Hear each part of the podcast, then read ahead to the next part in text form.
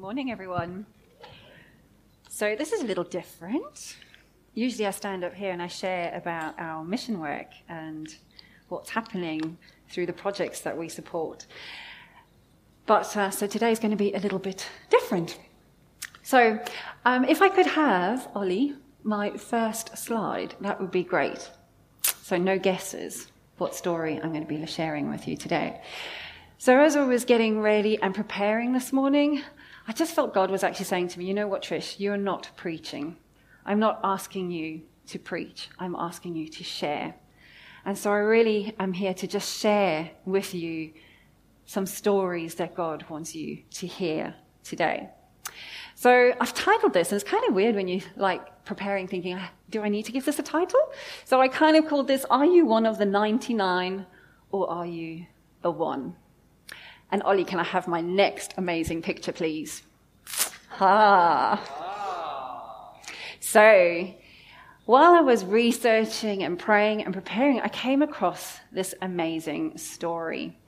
And this is a merino sheep, and he is actually from New Zealand. Now, merino sheep are really um, well known sheep bred for their wool to make merino yarn.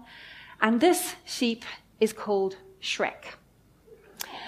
Right, so Shrek was not part of a flock of a hundred, he was part of a massive flock, but Shrek didn't like to be sheared.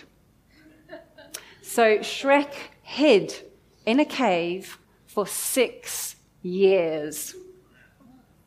When Shrek was found, they didn't actually even immediately recognize that Shrek was a sheep. And that's what he looked like with all of his wool. But when they found him and the story broke, all of New Zealand were rejoicing and they were really happy. He was on TV. It even then spread into the world and the BBC and CBS News all spread the story of this celebration of this sheep that was found in New Zealand. And he became a little bit of a celebrity.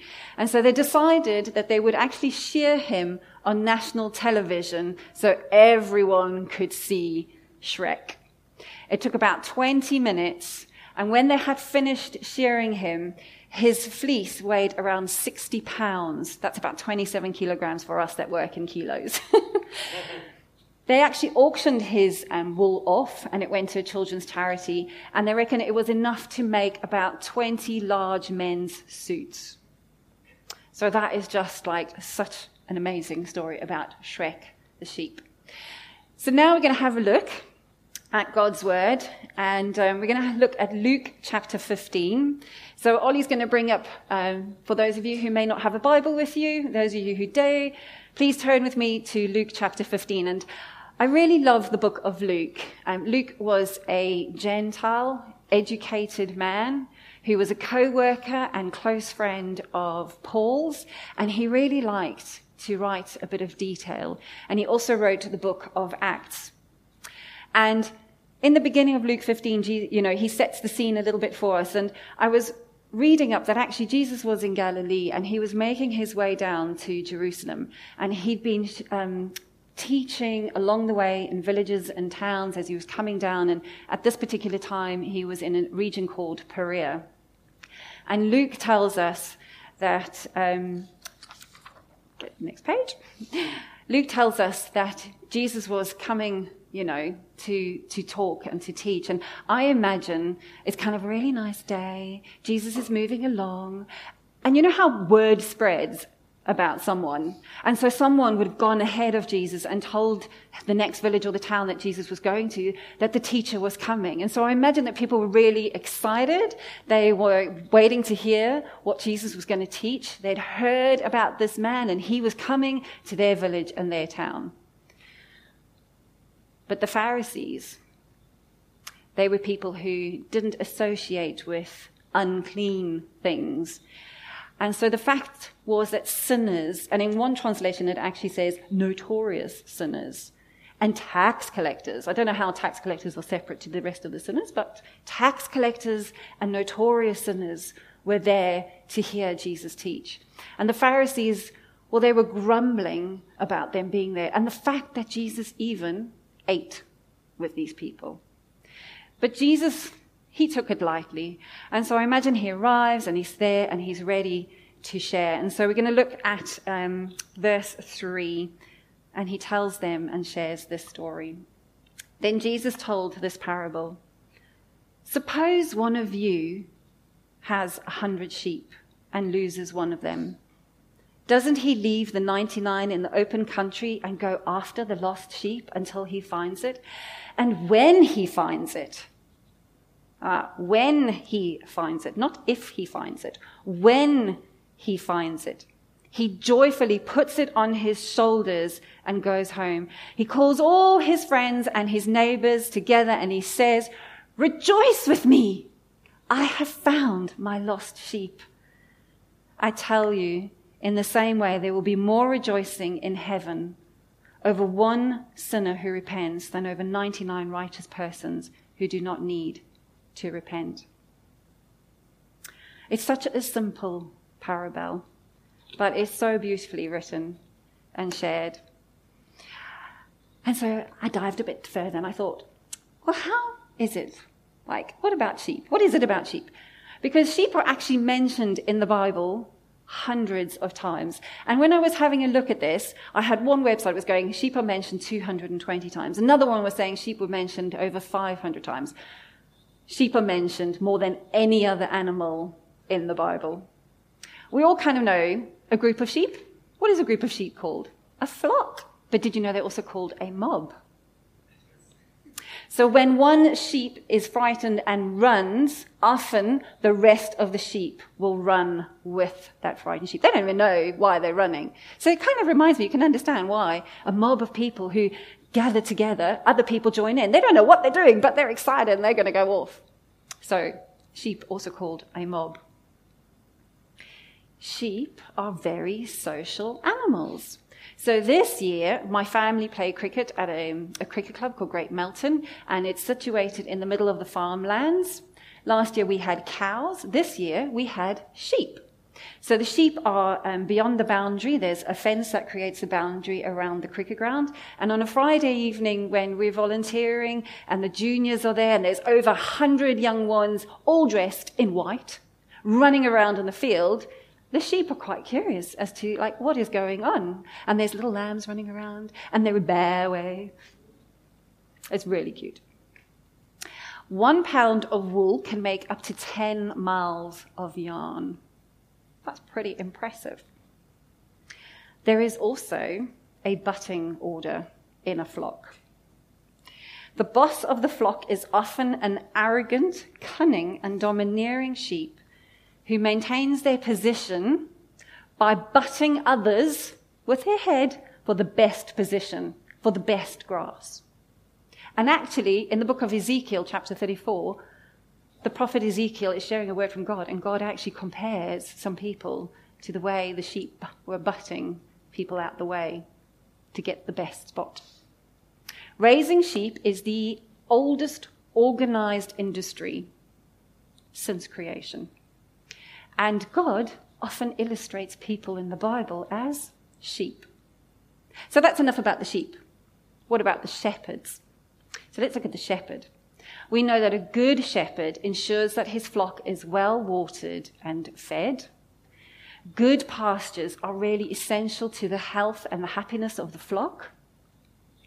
The shepherd needs to ensure the success of this, or otherwise, sheep will actually not lie and rest. A shepherd's presence puts an end to the butting. Sheep will recognize the voice of their shepherd. The first named shepherd in the Bible was Abel. The shepherd will carry a lost sheep back to the flock or an injured sheep back to the flock. And Jesus is called the Good Shepherd. So, what about the 99 in verse 4?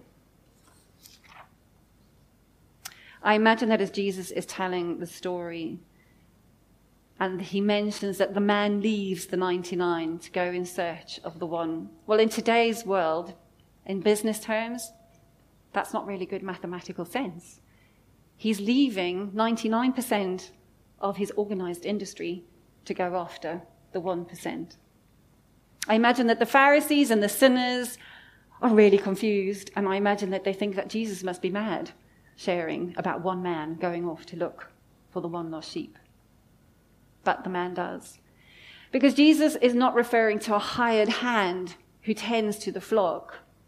He's referring to the shepherd. A hired man, the moment danger comes, will run away and leave the flock. But Jesus refers to himself. And in, we look in the book of John, chapter 10, Jesus says in verse 11, I am the good shepherd. So remember the role of the shepherd is to feed and to water his flock. In John 6, verse 35, Jesus says, I am the bread of life. Whoever comes to me will not go hungry, and whoever believes in me will not go thirsty. In John 10, verse 9, Jesus shares that the flock has green pastures. In John 10, verse 14, Jesus says that the flock has a relationship with the shepherd. And in John 10 16, Jesus says, They will listen to my voice, and there will be one flock, and there will be one shepherd. So when it comes to being part of the 99, Jesus has no disregard to, well, no regard, sorry, to disassociate himself with certain classes of people because Jesus is shepherd to all and he's come to offer salvation and God's love to everyone. So to leave the 99, Jesus knows that his flock are safe. They're fed, they're watered, they're restful in the green pastures. And I recognize that I am one of the 99. Where are you? Are you one of the 99? Maybe you see yourself, you know through God's word you are fed as well. And you can be safe and secure looking out in the flock. But Jesus says that one lost sheep is more is just as precious as the 99 because with God every sheep counts. Each sheep has a high value and God's love is so great that he sent his shepherd to seek you out. So remember the story about Shrek, the sheep, the lost sheep? Fearful of being sheared, he hid in a cave for six years. Yes, he found food. Yes, he found water. And yes, he had a place to stay. But when I read the story of Shrek, I couldn't help but think of the lost sheep. Maybe the lost sheep is someone who was part of the flock, but then strayed away. Because sheep often are known for thinking that the grass is greener on the other side. Maybe the lost sheep is someone who was never part of the flock, but afraid that if they join the flock, the rules are going to disarray their life. So they're afraid and they continue to hide. Maybe the one is someone who dips in and out of the flock, fearful of actually truly making that commitment. But when I also see Shrek, could I have the um, picture before this, Ollie, of Shrek, the one before this, sorry?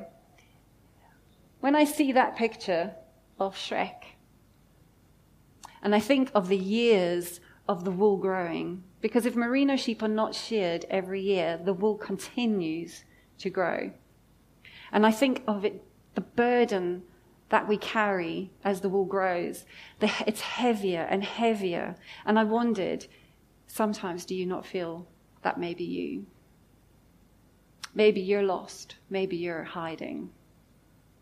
Maybe you're afraid to join the flock and shed the weight of the burden.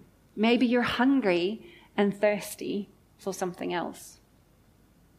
And so I just want to say that Jesus wants to invite you to lift the burdens because he says in Matthew 11 that he will lift your burdens, he will give you rest because he has a gentle and a humble heart. And Ollie, you can now go to my last slide. that is Shrek still being carried by his shepherd. In verse 5 of the parable, Jesus says, And when he has found it, he will joyfully carry it home on his shoulders. When he arrives, he will call together all his friends and his neighbors, saying, Rejoice with me, because I have found my lost sheep. In the same way, there is more joy in heaven over one lost sheep than over the 99 others who are righteous and have not strayed away.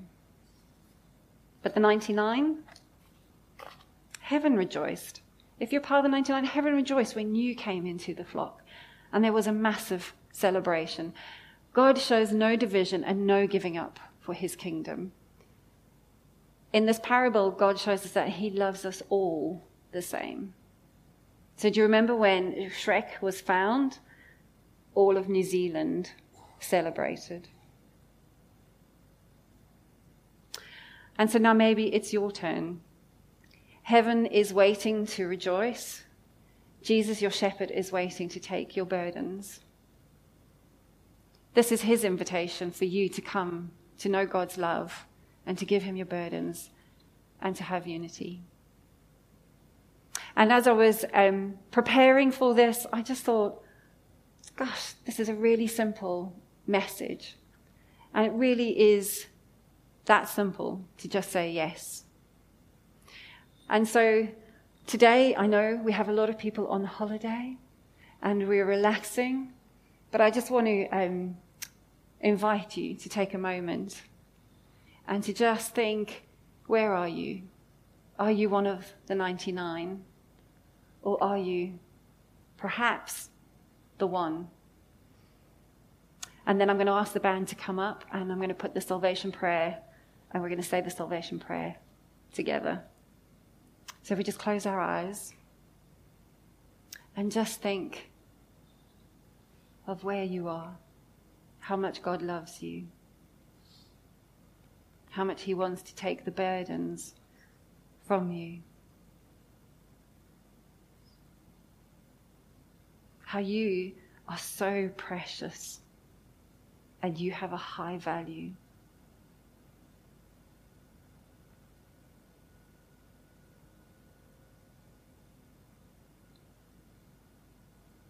God will seek you no matter how long it takes.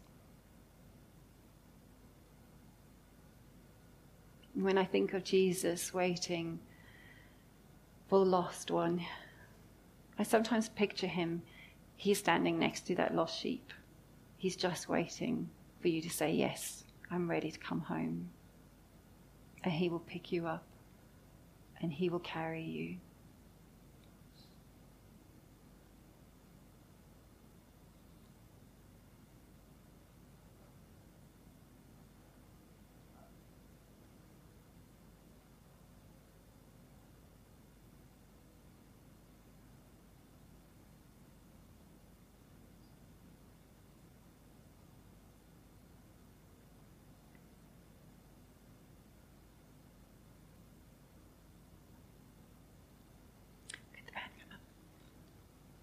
Ollie, could you put the salvation prayer up for us, please?